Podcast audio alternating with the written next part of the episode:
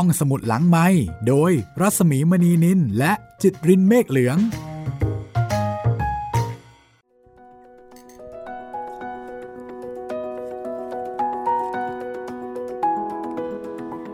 สวัสดีค่ะต้อนรับคุณผู้ฟังเข้าสู่ห้องสมุดหลังใหม่นะคะ กลับมาเจอเจอกันอีกเช่นเคยค่ะ สวัสดีคุณจิตริน สวัสดีครับพี่หมีครับ เรามาเจอกันเหมือนเดิมนะคะ 3 ตอน 3 ครั้งต่อหนึ่งสัปดาห์ ครับผมทุกวันจันทร์วันพุธแล้วก็วันศุกร์นะครับ ทางแพลตฟอร์มของไทย PBS Podcast ทุกช่องทางเลยครับ ต้องบอกว่าทุกอย่างเหมือนเดิม แต่ที่เพิ่มเติมเสียงอาจจะอู้อี้เล็กน้อยค่ะ ครับผมกลับมาใส่หน้ากากจัดรายการกันอีกครั้งหนึ่ง มีการป้องกันตัวเองอย่างเข้มข้นอีกครั้งหนึ่งแล้วนะคะ ครับ ค่ะ เพราะน้องโอเลยค่ะ โอมิครอนค่ะ ไม่ใช่ส้มโอใช่ไหมครับส้มโอดูจะน่ารักเกินไปนะคะ อันนี้กินไม่ได้แต่ติดได้ค่ะ ติดง่ายซะด้วย ตอนนี้เอ่อสถานการณ์ก็ดูเหมือนว่าโควิด is all around นะคะ ครับผม ก็ไม่ต้องบอกหลายคนก็คงจะระมัดระวังตัวเองอย่างสูงสุดแล้วค่ะ วันนี้เรื่องที่เราจะนำมาเล่าให้คุณได้ฟังกันนะคะ เป็นเรื่อง จะบอกว่าเกี่ยวกับผี ก็ก็คงจะเกี่ยว จะไม่ใช่ก็ไม่ก็ไม่เชิง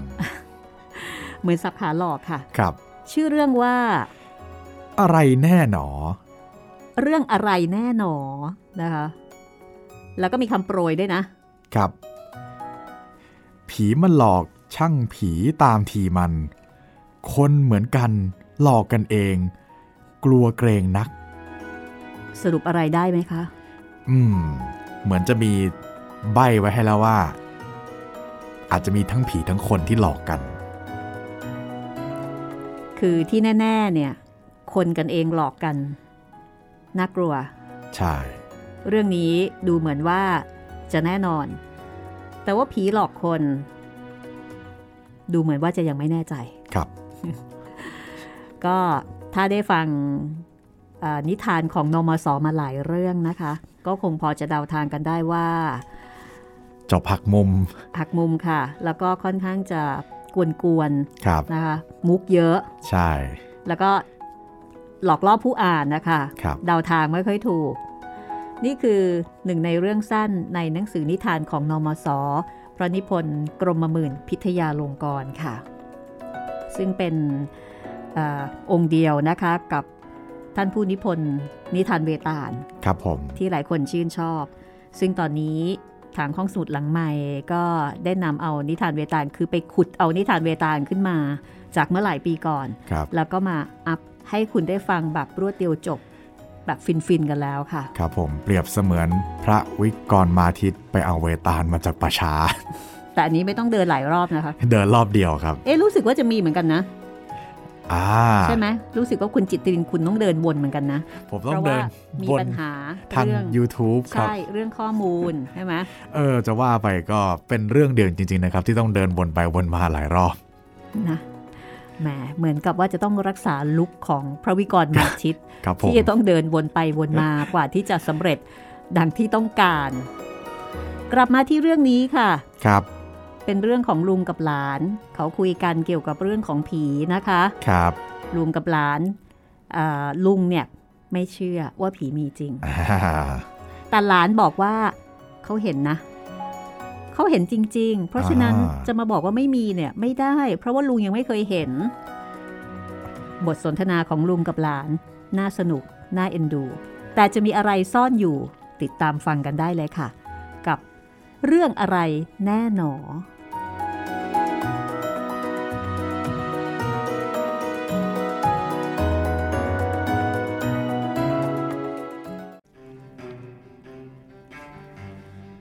คุณลุงขอรับ คุณลุงขอรับ เสียงหลานคนเล็กวิ่งกระหืดกระหอบเข้ามาหาลุงในเรือนโอ้ยคุณลุงขอรับ ผีมันหลอกผมขอรับ ผีหลอกเหรอ มันทำอย่างไรบ้างล่ะ ผม ผมและเอาเถิดอยู่ข้างล่าง แล้วก็วิ่งไปซ่อนอยู่ใต้ต้นมะดัน ทางหลังเรือน โน้นนะขอรับ แล้วมันก็หลอก เอามันหลอกนะมันทำอย่างไรฮะ เสียงมันตะกายดินแกรกแกรกอยู่ข้างตัวผมได้ขอรับโอ้ยแหมใกล้ทีเดียวแหละ ผมตกใจก็เลยวิ่งหนีมานี่แหละขอรับ ฮะ ผีหลอกอะไรมันจะทำท่านั้นเล่า มันน้อยซะนักนี่ มันหลอกจริงแล้วมันจะหลอกให้หน้าโกยิ่งกว่านั้นไม่ได้หรือไง แหกอกอย่างนี้ ห้อยหัวอย่างนี้ตามที่เขาว่ากัน ที่จริงที่เขาว่าเรื่องผีๆนะ่ะเขาหลอกให้ทั้งนั้นแหละ ไม่ใช่ผีไฉสาอะไรหรอกหลาน อย่าไปกลัวเลยประเดี๋ยวจะเจ็บไป ผีน่ะไม่มีดอก ไม่มีอย่างไร แต่เขาว่ามีนะขอรับเขาแกล้งว่าเล่นเท่านั้นแหละ หลานไม่มีหรอก ที่จริงถึงผีจะมี มันก็ไม่ใช่ธุระของมันที่จะมาแกล้งหลอกมนุษย์เล่น มันจะอยู่ตามภาษีภาษาของมันไม่ดีกว่าหรือไง ธรรมดาผีถึงตามที่ว่ามีก็อยู่โลกอื่น ไม่ได้อยู่ในโลกนี้ แต่ว่าผีนั้นมีอิทธิอะไรสักอย่างหนึ่งดีกว่าเราที่ว่าเห็นเราได้ เราเห็นผีไม่ได้ และการที่ผีจะทำให้เราเห็นตัวนั้น ก็ดูเหมือนไม่ได้เหมือนกัน นอกจากที่เราจะยอมอนุญาตให้ คือเชื้อเชิญมา นี่แหละ เรื่องผีดูเหมือนตามลุงได้ยินเป็นอย่างนี้อยู่ แต่จะแน่หรือมิแน่นั้น ลุงก็ยังไม่ได้ทดลอง แล้วก็ไม่รู้วิธีจะทดลองได้ การที่ผีมาหลอกมนุษย์นั้นได้จริงดังที่เขาว่า ก็เป็นโทษแก่มนุษย์ผู้ถูกหลอก แต่ไม่มีประโยชน์แก่ผีผู้หลอกเลยไม่ใช่เหมือนเราขึงตาข่ายหลอกจับนกจับเนื้อที่เราเอามา มีที่ใช้ได้เมื่อไรเล่า อย่าเชื่อเขาเลยหลานเอ้ย แล้วคุณลุงว่าผีไม่มีหรือขอรับ อย่างนั้นสิ ลุงว่าผีที่หลอกคน ไม่มีหรอก ผีอื่นอย่างไรลุงไม่รู้ด้วย จะมีหรือไม่มีไม่แน่ ว่ามีก็พออ้างได้ว่าไม่มีก็พออ้างได้ทั้งนั้น ตามพวกฝรั่งนั้น มีคนอยู่สองจำพวก ที่เชื่อและไม่เชื่อเรื่องผีนั่นคือ คุณลุงอธิบายว่า ถ้านับตามฝรั่ง มีคนอยู่สองจำพวกที่เชื่อและไม่เชื่อเรื่องผี นั่นก็คือ 1. พวก spiritualist พวก spiritualist เป็นพวกที่เชื่อแท้ และก็อาจทดลองได้ต่างๆ ตามวิธีการของเขา และ 2. พวก scientific คือพวกที่เรียนวิชา science หรือวิทยาศาสตร์นั่นเอง พวกนี้จะเป็นพวกที่บอกว่าผีไม่มี และจะไม่ยอมเชื่อว่ามีเป็นอันขาด เพราะถ้าผีมีจริงแล้ว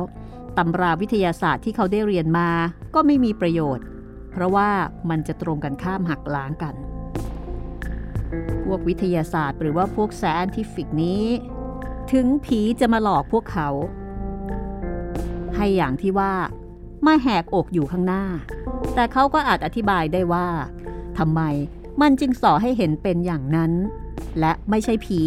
เพราะอะไร คือพยายามที่จะหาคำอธิบายเพื่อที่จะมาบอกว่าไม่ใช่ผีคำอธิบายของเขานั้น ก็มักจะมีการอ้างเอาตำราโน่นวิชานี่ที่เราจะฟังเข้าใจไม่ได้ทั้งนั้น นอกจากสองพวกนี้ ก็ยังมีพวกกลางๆอีกพวกหนึ่ง คือจะเชื่อก็ไม่แน่ จะไม่เชื่อก็ไม่แน่ บางคนก็ไม่เชื่อ แต่กลัวผี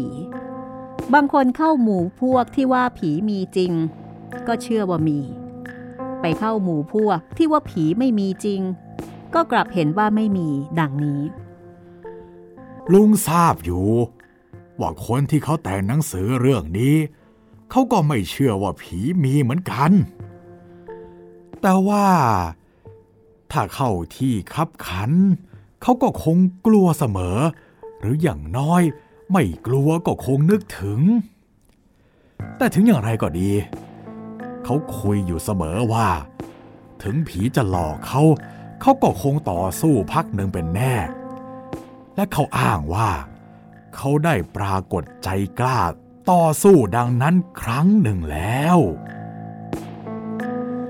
ครั้งนั้นที่ว่าคือวันหนึ่ง เขาเดินไปคนเดียวทางเงียบๆทางหนึ่ง ด้วยผิดสัญญาอย่างใดอย่างหนึ่งกับบ่าวของเขา ครั้นไปถึงใต้ต้นไม้ต้นหนึ่ง ที่เขาเคยได้ยินอยู่ว่าเป็นที่ที่ผีดุนั้น ก็บังเอิญมีเสียงแกรกกรากประหลาดอยู่ในเงาต้นไม้ เขาก็นึกว่าผีหลอกแน่แล้ว แต่ใจยังดีอยู่ตั้งหน้าจะต่อสู้กับผี คือจับไม้เท้าที่ที่ถืออยู่คอยท่าเอาไว้ หมายความว่า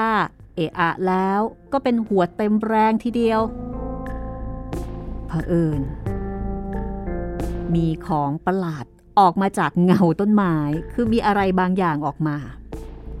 เขาก็หวดเต็มกำลังที่จะหวดได้ เป็นคราวตกใจหรืออย่างไร จึงเผอิญให้เขาหวดผิดไป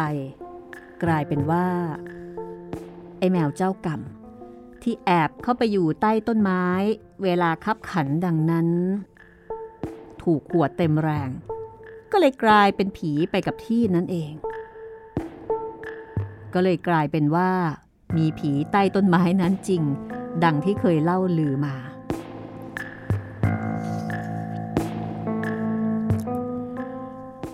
นี่แหละหลานเอ้ย ตามที่ลุงเคยได้ยินมามันก็เป็นอย่างนี้แหละ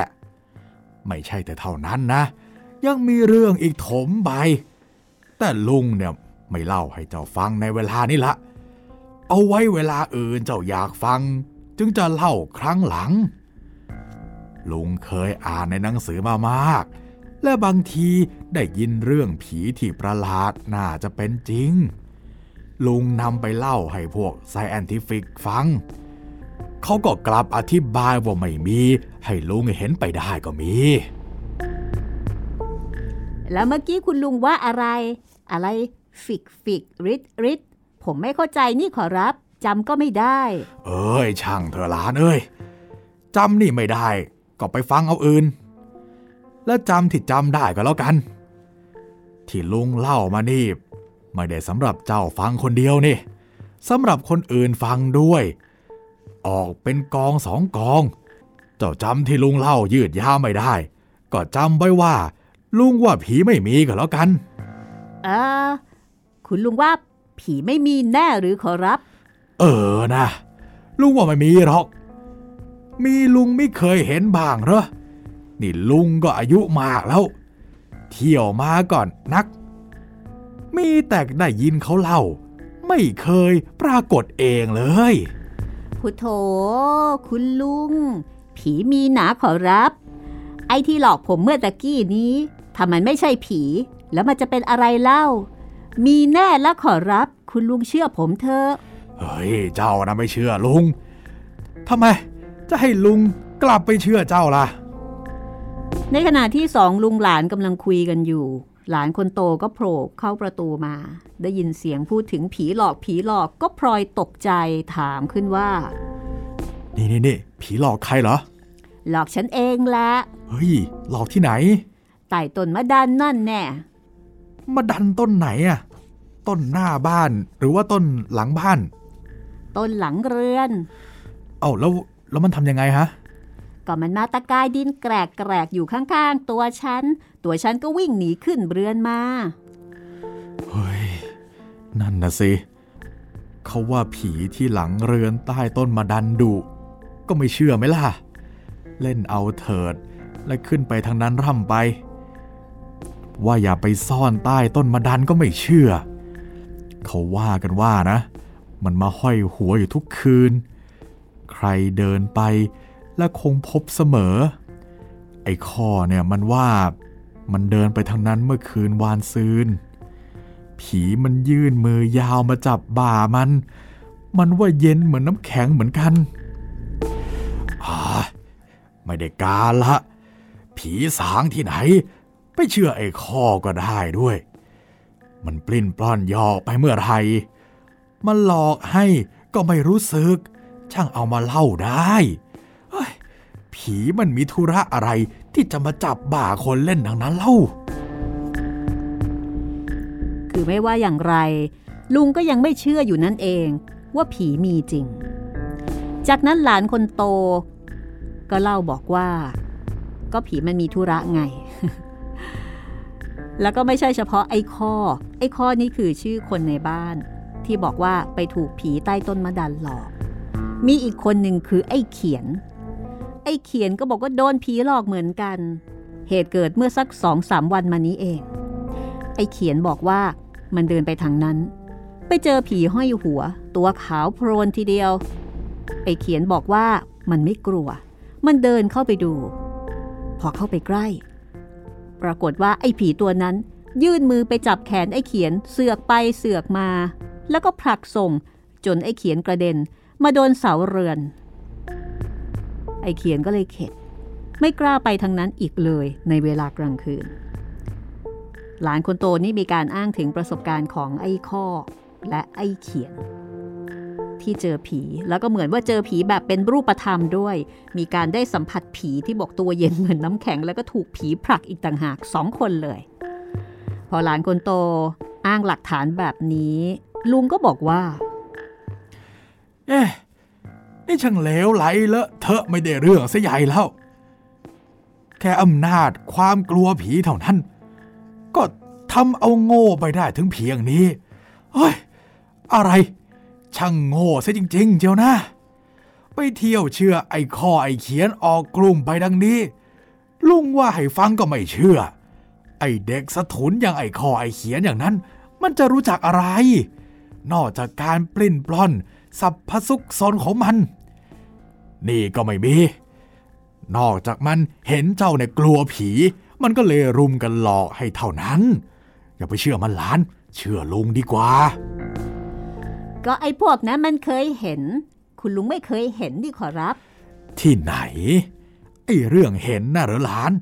ลุงไม่เห็นยิ่งกว่าใครๆเคยเห็นซะอีก ขนพองสยองกล้าวทีเดียวแหละก็เห็นออกอย่างนั้นแล้ว คุณลุงก็ยังไม่เชื่ออีกหรือ ไม่เชื่อดอกหลาน เห็นแล้วก็ยังไม่เชื่อ เอาแล้วทำไมถึงไม่เชื่อเล่าขอรับ ก็มาตรองดูไม่เห็นจริงนะสิหลาน ถึงได้ไม่เชื่อ ถ้าเห็นจริงแล้ว ใครจะกล้าแกล้งทำไม่เชื่อได้ คุณลุงเห็นอย่างไรครับ คุณลุงยังไม่เคยเล่าให้ผมฟังเลยนี่ เห็นจะน่ากลัวพิลึกกึกกือทีเดียว ลุงถึงว่าอย่างนั้น อันนี้หลานคนใหญ่พูดเสริม โอ้ยน่ากลัวสิหลานเอ้ย ลุงนะขนลุกซาไปทั้งตัวทีเดียว ในเวลานั้นนะพูดไม่ใคร่ออก แต่นั่นแหละก็เป็นไปชั่วคราวหนึ่งเท่านั้น มาทีหลังก็รู้สึกเป็นอื่นไป และดูเหมือนถ้าจะพบอย่างที่พบคราวนั้นอีก ก็คงจะไม่กลัวเป็นแน่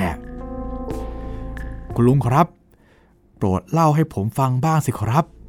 หลานคนโตก็ขอร้อง อยากฟังประสบการณ์การเจอผีของคุณลุงที่บอกว่า โอ้โหขนลุกสู้ซ่าไปทั้งตัวทีเดียว ได้สิหลาน เจ้าอยากจะฟังก็จะเล่าให้ฟัง แต่ก่อนลุงไม่ได้เล่าด้วยเห็นเจ้าเนี่ยเป็นคนขี้ขลาดนัก เล่าให้ฟังพระเดี๋ยวจะเกิดกลัวใหญ่ เอาเถอะ คราวนี้จะเล่าให้ฟัง แต่ว่าฟังแล้ว อย่าไปทำใจวุ่นวายถึงขั้นนอนไม่หลับนะคืนวันเนี้ยหน่อยจะเกิดกลัวจนราวกับจับไข้ต้องเอาสายสินวงรอบมุงเหมือนคราวก่อนอีกจะเกิดลำบากขึ้น รอบมุ้งใครนะคุณลุงขอรับ โอ้ย ก็รอบมุ้งเจ้าคนกล้าพี่ชายเจ้านะสิ คราวก่อนนะ ไปฟังเรื่องอีนาคพระโขนงที่ไหนมาไม่รู้ กลับมากลางคืนนอนไม่หลับ ร้อนออกจะดับจิต ก็ไปหาผ้ามาห่มคลุมหัวอยู่ได้ เหงื่อเหงอก็ออกซิกซิกโซมไปทั้งตัวเลย กระสับกระส่ายไม่หยุด จนที่สุดเนี่ย ต้องทำพิธีเอาสายสินมาวงรอบมุง จึงได้นอนหลับ คราวนี้มาขอให้เล่าอีกและ ไปกลัวไม่รู้ด้วยนะ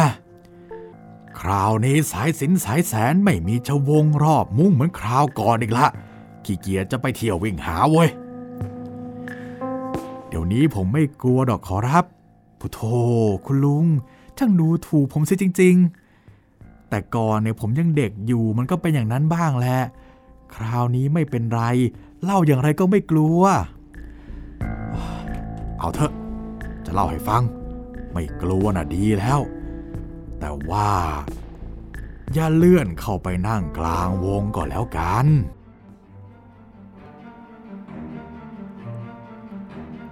เรื่องที่ลุงจะเล่าให้ฟังนี้ ลุงก็บอกว่า ถ้าเล่าแล้ว ให้ตรึกตรองดูเอาเอง ลุงจะไม่อธิบายว่า ต่อเรื่องนี้ไปแล้ว มันเป็นอย่างไร และที่มาของเรื่องนั้น มันเกิดมาจากไหน เพราะว่าลุงเองก็เป็นแต่เพียงเข้าใจเท่านั้น แต่ไม่มีพยานพอ ที่จะว่าตามความเข้าใจของลุง เพราะฉะนั้น ถึงแม้ลุงจะอธิบายว่า เรื่องมันเป็นอย่างไร ก็จะต้องว่าคงอย่างนั้น คงอย่างนี้ จะไม่อาจอธิบายอย่างชัดเจนว่ามันเป็นอย่างนั้นเป็นอย่างนี้ได้ โดยสรุปก็คือ ลุงจะเล่าเหตุการณ์ให้ฟังเฉยๆ แต่ลุงจะไม่ฟันธงลงไป ลุงจะไม่อธิบาย ว่ามันเป็นไปยังไงแล้วก็มันเป็นมายังไง ลุงจะไม่อธิบาย จะให้หลานคิดเอาเอง ถ้าคิดเอาเอง ก็คงจะเห็นได้เหมือนกัน หรือถ้าเกิดว่าไม่เห็นได้คือไม่เข้าใจ ในเวลานี้ ต่อไปภายหน้าเมื่อโตไปแล้ว ก็คงจะเข้าใจได้เอง ลุงยังบอกว่า ถ้าจำเรื่องนี้ไว้ได้ และเมื่อถึงเวลานั้น หลานก็จะเข้าใจได้ว่า การที่ลุงไม่อธิบายให้ฟังถึงเหตุของเรื่องที่เกิดเป็นอย่างไรนั้น ดีกว่าการอธิบายให้ฟัง คืออาจจะเข้าใจหรือไม่เข้าใจก็ได้ แต่ไม่ว่าอย่างไร ลุงจะไม่เฉลย จะไม่อธิบาย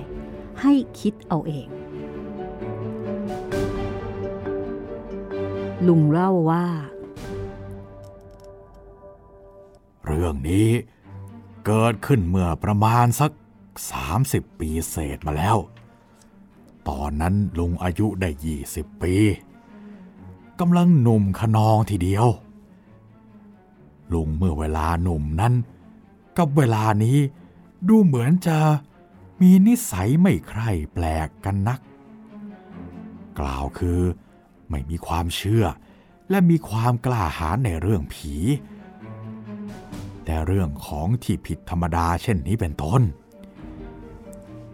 เป็นธรรมดาเมื่อนหนุ่มกับเวลานี้ ใจคอย่อมผิดกัน เป็นต้นว่าในเวลานั้น มักจะฉุนเฉียวไม่ใครจะมีสติตรึกตรองอะไรในเหตุการณ์ทั้งปวง ที่จะเพิ่งเกิดขึ้นสำหรับความเสียหายของคนหนุ่ม ซึ่งมักจะเป็นไปโดยความไม่คิดให้ตลอดยังอีกอย่างหนึ่งคือความทะเยอทะยานของลุง ในเวลานั้นเมื่อมีอายุน้อย อ่อนแก่เหตุผล ก็ย่อมจะมีมากเหมือนคนหนุ่มทั้งปวง อันหาความกดขี่ไม่ได้ ไม่ว่าในเวลานั้นหรือในเวลานี้ หรือเวลาใด ๆ ครั้นเมื่อมีอายุล่วงเข้ามาดังนี้แล้ว ความฉุนเฉียวก็น้อยเข้า สติและความตรึกตรอง ก็ค่อยมีมากเข้า ความทะเยอทะยานก็หมดไป ถึงตัวเจ้าเองในเวลานี้อายุกำลัง 13-14 ปี ก็เป็นเวลาที่กำลังเดินไปสู่ความหมกมุ่นในสันดาน อันมีความสามารถพอที่จะกระทำให้มนุษย์ ผู้ไม่รู้สึกกลับตัวได้ ถึงซึ่งความเสียหายหรือความชั่วร้ายโดยเร็วพลัน เหมือนหนึ่งม้าตื่น จะพาคนขี่โจรออกจากทางไปฉะนั้น แต่คำที่ลุงว่านี้จะได้หมายว่า เจ้าจะต้องจำเป็นเป็นดังนั้นหาไม่ได้ ลุงบ่งแต่ว่าเจ้ายังอยู่ในทางที่ยังจะพบของสิ่งนั้นๆอยู่ ถ้าเจ้าหลบเลี่ยงได้เอง หรือมีผู้ชักนำให้หลบเลี่ยงได้แล้ว ก็เป็นอันไม่มีอันตรายเป็นธรรมดา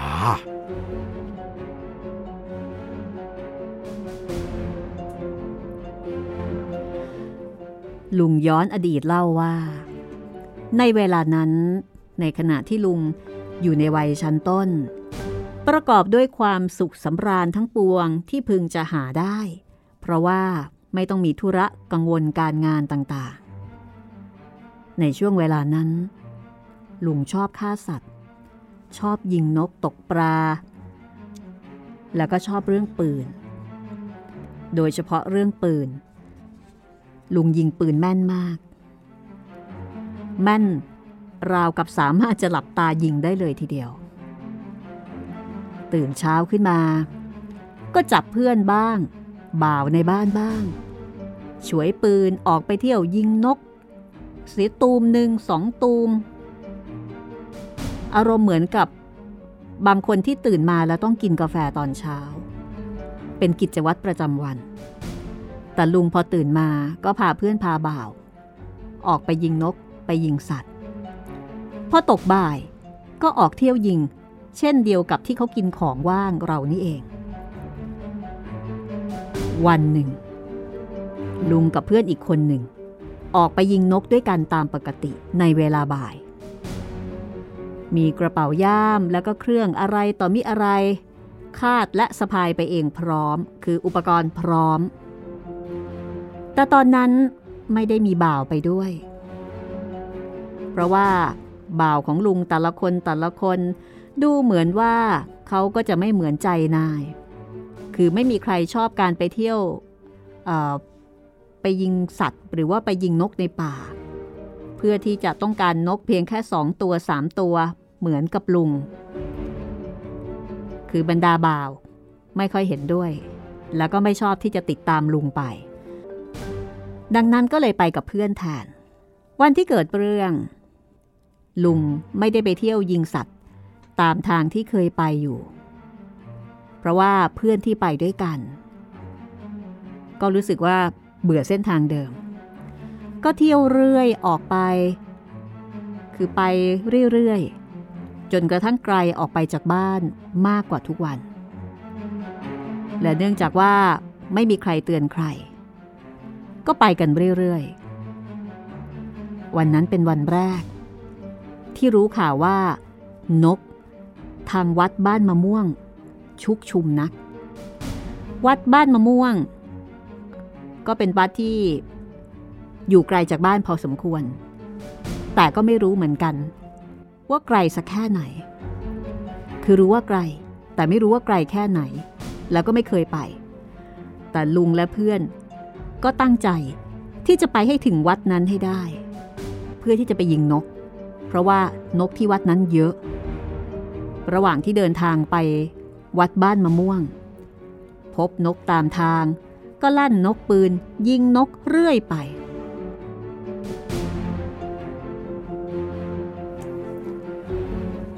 ประมาณบ่ายห้าโมงเศษ จึงไปถึงวัดบ้านมะม่วงนั้นแหมเจ้าประคุณ เหมือนเขาวานกช่างชุมเสียจริง ๆ แต่ก็เหมือนกัน ชุมหรือไม่ชุมก็เปล่าทั้งนั้น ด้วยพอเราไปถึง เที่ยวเดินตรวจดู ยังไม่ทันได้ยิงสักตูมเดียว ก็พอท้องฟ้าเขียวมืด ฝนพายุพัดใหญ่มา เพื่อนกับลุงก็ระเห็ดออกรีบเดินกลับบ้าน ได้สักสองสามก้าวก็พอฝนตกสู้ใหญ่ลงมา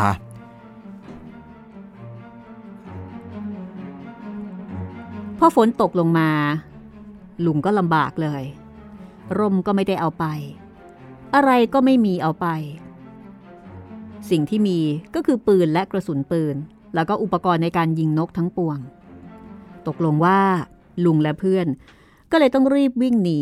เข้าไปอยู่ในศาลาทางป่าช้าวัดนั่นเอง พอเล่ามาถึงตรงนี้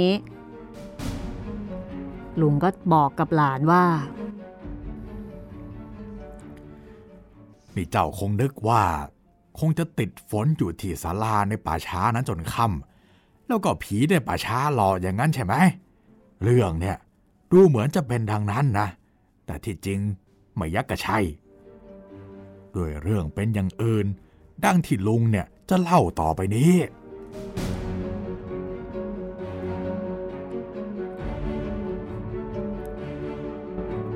ลุงบอกว่า ที่วัดแห่งนั้น เป็นที่เงียบสงบมาก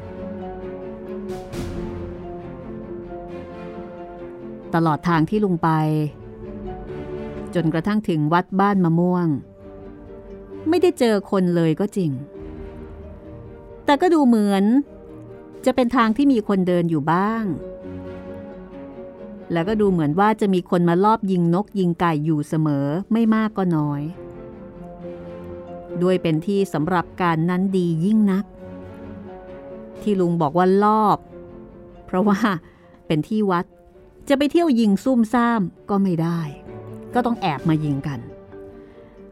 ท่านสมภารแล้วก็พระในวัด ถึงแม้ว่าจะมีอยู่ไม่กี่รูป แต่ท่านก็ค่อนข้างเอาเรื่องอยู่สักหน่อย ใครไปยิงนกยิงไก่ในวัด หรือไปทำการเกะกะอย่างอื่นที่ไม่ถูกอารมณ์ ถ้าควรจะถูกกระสุนก็ถูกกระสุน ถ้าควรจะถูกพรองก็ถูกพรองทีเดียว เพราะฉะนั้น คนที่จะไปยิง ยิงนกยิงสัตว์ในวัดก็ต้องลอบหรือว่าแอบไปยิง ตามป่าช้าแล้วก็สวนนอกวัด หรือยิงในวัดแล้วก็ต้องรีบหนีออกไป ดังนี้ เพราะว่าเจ้าอาวาสกับพระนี่ท่านมีอาวุธและท่านก็เอาจริงด้วย วันนั้น ลุงก็รู้จักวิธี แล้วก็เรียนรู้ภูมิศาสตร์ของวัด ก็คือมีการตรวจสอบทางหนีทีไล่ ว่าถ้าเกิดเข้าไปแล้วจะวิ่งหนีออกไปทางไหนเป็นต้น ปรากฏว่า ลุงกับเพื่อน ก็ไปพักอยู่ที่ศาลาแห่งหนึ่งศาลาที่เพื่อนลุงกับลุงเข้าไปอาศัยอยู่นั่นน่ะ เป็นศาลาน้อย ไม่มีฝามีเฟือง เปิดโถงทั้งสี่ด้าน ตั้งอยู่ในป่าช้า แต่มีทางเดินตัดหน้าศาลาไปออกสุดป่าช้า ทางสองข้างเนี่ยต่อกับถนนใหญ่ศาลานี้ถึงจะเล็กก็มีประโยชน์มาก ด้วยว่าเป็นที่มีหลังคาที่เดียวในทางนั้น เมื่อถึงเวลาฝนตกดังนั้น ใครๆตามทางก็ต้องวิ่งมาหาทั้งสิ้น เพราะฉะนั้นนะนะ ที่มาพักฝนอยู่ในศาลาวันนั้น จึงไม่ใช่แต่เพื่อนกับลุงสองคนเท่านั้น ยังมีคนอื่นๆ คือพวกเที่ยวยิงนกเหมือนกันกับลุง และพวกที่เดินทางเป็นต้นอีกประมาณเจ็ดคนแปดคนด้วยกัน ก็เป็นเรื่องธรรมดา ที่เมื่อคนซึ่งไม่รู้จักกัน เข้าไปอยู่ในที่เดียวกัน ถึงแม้ว่า จะไม่เคยรู้จักกันมาก่อน จะไม่เคยพูดจาคุ้นเคยมาเลยก็ดี แต่ว่าเมื่อไปอยู่รวมกัน ก็อาจรู้จักกันขึ้นมาได้พอลุงพูดถึงเรื่องยิงนกขึ้นมา พวกเที่ยวยิงนกด้วยกัน ก็แอบเข้ามาพูดด้วย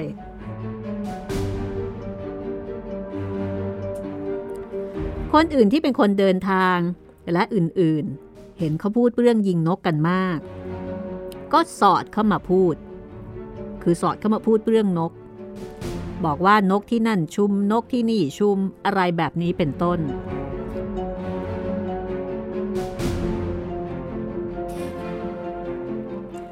ต่างคนต่างก็เสนอรายงานของวันนั้น ตั้งแต่เวลาที่ออกจากบ้านมา สุดแต่ใครไปเจอเจออะไรประหลาด หรือว่าสนุก ต่างก็เล่าออกมา หาเรื่องคุย เกี่ยวกับเรื่องนั้นเรื่องนี้ ในพวกเก้าคนสิบคน ทั้งตัวลุงที่มาอาศัยพักฝนอยู่ในศาลาวัดนี้ มีตาคนหนึ่ง ชอบกลกว่าเพื่อน ค่อนข้างเป็นผู้ใหญ่ เห็นจะมีอายุราวสัก 55ถึง60 ได้ ดูรูปร่างลำสัน มีหนวดเครารุงรัง ตะพายย่ามใหญ่ คอเนี่ยคล้องลูกประคำ มีดาบเนี่ยเน็บอยู่ที่พุงเล่มหนึ่ง มือถือหวายลงตัวอักษรที่ข้างมือถือแล้วก็ข้างปลายด้วย ดูรูปร่างเสื้อผ้าชอบกล ไม่มีอีกในเก้าคนสิบคนนั้น ที่จะสำแดงท่าทางกิริยาอาการ คล้ายคลึงกับตาคนนั้นเลย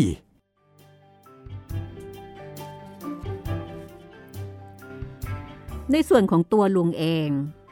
ค่อนข้างสนใจผู้ชายคนนี้มากเป็นพิเศษ ลุงจับตาดูผู้ชายคนนี้มาแต่แรกที่โผล่เข้ามาแล้ว ไม่ว่าผู้ชายคนนี้จะพูดอะไร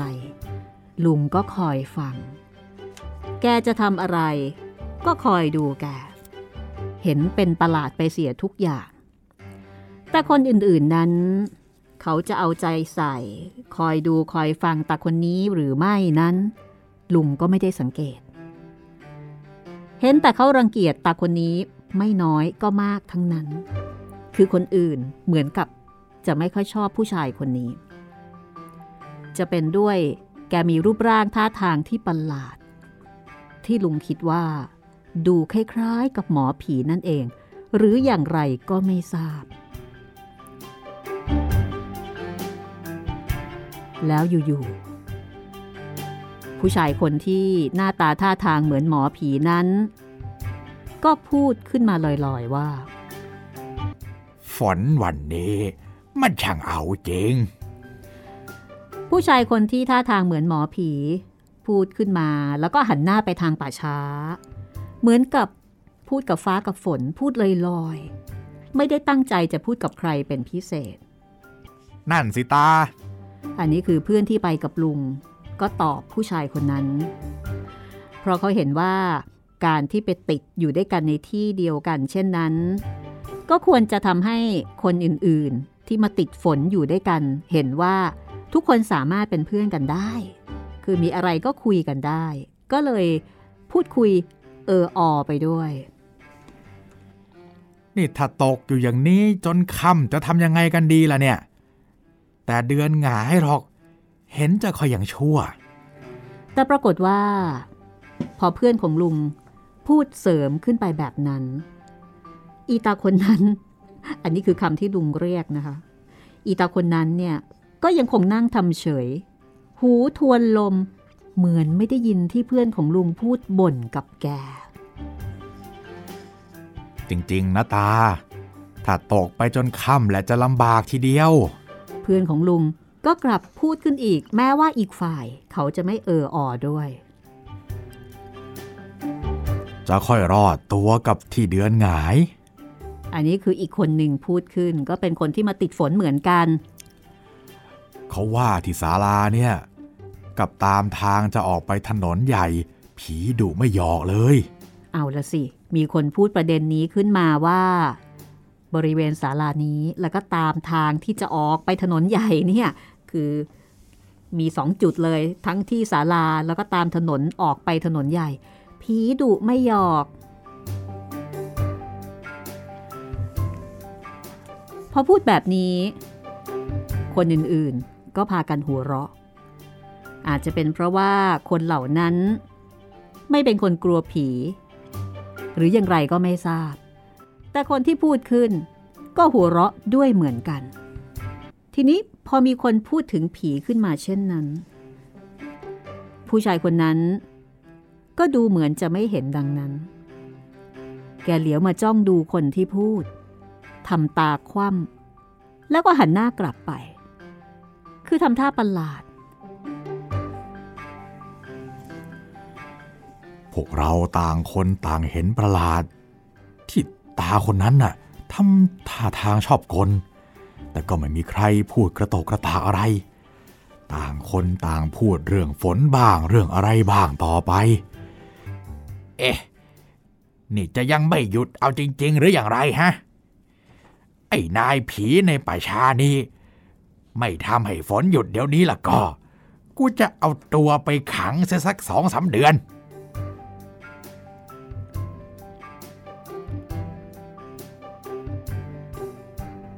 นี่คือสิ่งที่แกพูดขึ้นมาพอแกพูดดังนั้น ใครจะไม่เห็นขันบ้าง พวกที่อยู่ที่นั่น ต่างก็ขำในสิ่งที่แกพูด บางคนก็ยิ้ม บางคนก็พยักหน้าให้เพื่อน บางคนก็หัวเราะดัง ๆ บางคนก็เอาผ้าปิดปาก คือขำที่ผู้ชายคนนี้ซึ่งมีท่าทีเหมือนหมอผี พูดอะไรแปลกๆแต่ในพวกที่อยู่ด้วยกันณที่นั้น มีชายหนุ่มคนหนึ่ง รูปร่างแข็งแรง สะสวย ท่าทางองอาจ แต่งตัวนุ่งผ้าพื้น ใส่เสื้อเก่าๆ นั่งอยู่ห่างกับผู้ชายที่มีท่าทางประหลาดคนนั้น ชายหนุ่มคนนี้ มีท่าทีขบขันมากกว่าคนอื่นๆ แล้วก็หัวเราะมากกว่าคนอื่นๆ คือหัวเราะในคำพูดที่ผู้ชายท่าทางเหมือนหมอผีพูดขึ้นมา หัวเราะจนออกนอกหน้า ทุกคนขยิบตาห้ามเท่าไหร่ ผู้ชายคนนั้นก็ยังหัวเราะแบบ ไม่เกรงใจใคร จนผู้ชายที่ท่าทางเหมือนหมอผี ชักอารมณ์ไม่ดี หันมาทำหน้าทำหน้าบึ้งแล้วก็ถลึงตาใส่ชายหนุ่มคนนั้น ราวกับจะกินเลือดกินเนื้อ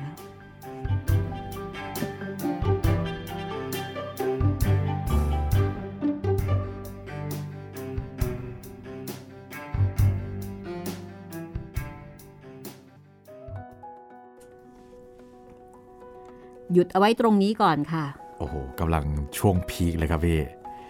แหมอยู่ๆมีทั้งคนพูดกับอะไรก็ไม่รู้ แถมยังมีคนหัวเราะอะไรก็ไม่รู้อีก นึกภาพเนาะโอ้โหทุกคนไปติดฝนที่เดียวกันครับ เป็นศาลากลางป่าช้าด้วยอ่าข้างๆป่าช้าเนาะครับ แล้วคนไปติดฝนด้วยกันเนี่ยมันก็อึดอัดเนาะใช่ไม่รู้จักกัน ก็พยายามหาเรื่องคุยอ่าอ่านี่ก็คุยกันเรื่องผีใช่ไหมใช่ แล้วอยู่ๆมีคนคนนึงก็พูดอะไรขึ้นมาก็ไม่รู้ตวาดผี ใช่ เฮ้ยผี ถ้ายังไม่หยุดโตะเนี่ยจับเออขังเลย ทุกคนก็ขำเพราะว่าผู้ชายคนนี้ท่าทางแปลกๆอยู่แล้ว ใช่ อ่า ก็ก็ขำกัน แต่ก็ด้านมีอีกคนหนึ่งอันนี้ขำเป็นพิเศษ เออไอ้นี่ขำเหมือนกับจะเยาะเย้ย เอาละสิ แล้วก็หน้าตาดีด้วย ครับ แล้วก็ทำให้ผู้ชายที่ท่าทางแปลกๆ ไม่พอใจ นี่นึกว่านึกว่าหัวเราะเย้อตัวเองอ่าใช่มันชัดเจนมากใช่ไหมใช่ เรื่องราวจะเป็นอย่างไรนะคะอืมตกลงแล้ว เอ๊ะตกลงจะเป็นเรื่องของคนหรือว่าเป็นเรื่องของผี ติดตามต่อตอนหน้าค่ะ กับเรื่อง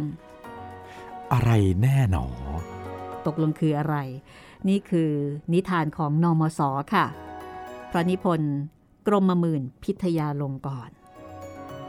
ที่ห้องสมุดหลังใหม่นำมาเล่าให้ฟังกันนะคะ เรื่องนี้มีสองตอนด้วยกันเพราะว่าค่อนข้างยาว อยากรู้นะคะว่าตอนจบจะเป็นยังไง จะเป็นเหมือนกับที่คุณคิดเอาไว้หรือเปล่า รับรองนะคะ หลังหักแน่นอนใช่ครับ คิดไม่ถึงค่ะ รับรองเลยนะคะว่า คุณจะต้องแบบว้าว อย่างนี้นี่เองเหรอนอมส หลายตลบเลยแหละ หลายตลบนี่ถ้าเกิดว่าท่านเกิดสมัยนี้นี่ท่านคงแบบปาสมากเลยนะครับผมคือคงเป็นคนเขียนเรื่องที่อืมอาจจะเบสเซลเลอร์นะครับผมอะก็กลับมาพบกันตอนต่อไปค่ะ อย่าลืมนะคะ ติดต่อพวกเราได้ 3 ช่องทางด้วยกันค่ะ ครับผม แฟนเพจ Facebook ไทย PBS Podcast แฟนเพจของพี่หมีรัศมีมณีนิน แล้วก็ทาง YouTube นะครับ คอมเมนต์ไว้ใต้คลิปได้เลย วันนี้หมดเวลาแล้วเราสองคนลาไปก่อนค่ะ สวัสดีครับ สวัสดีค่ะ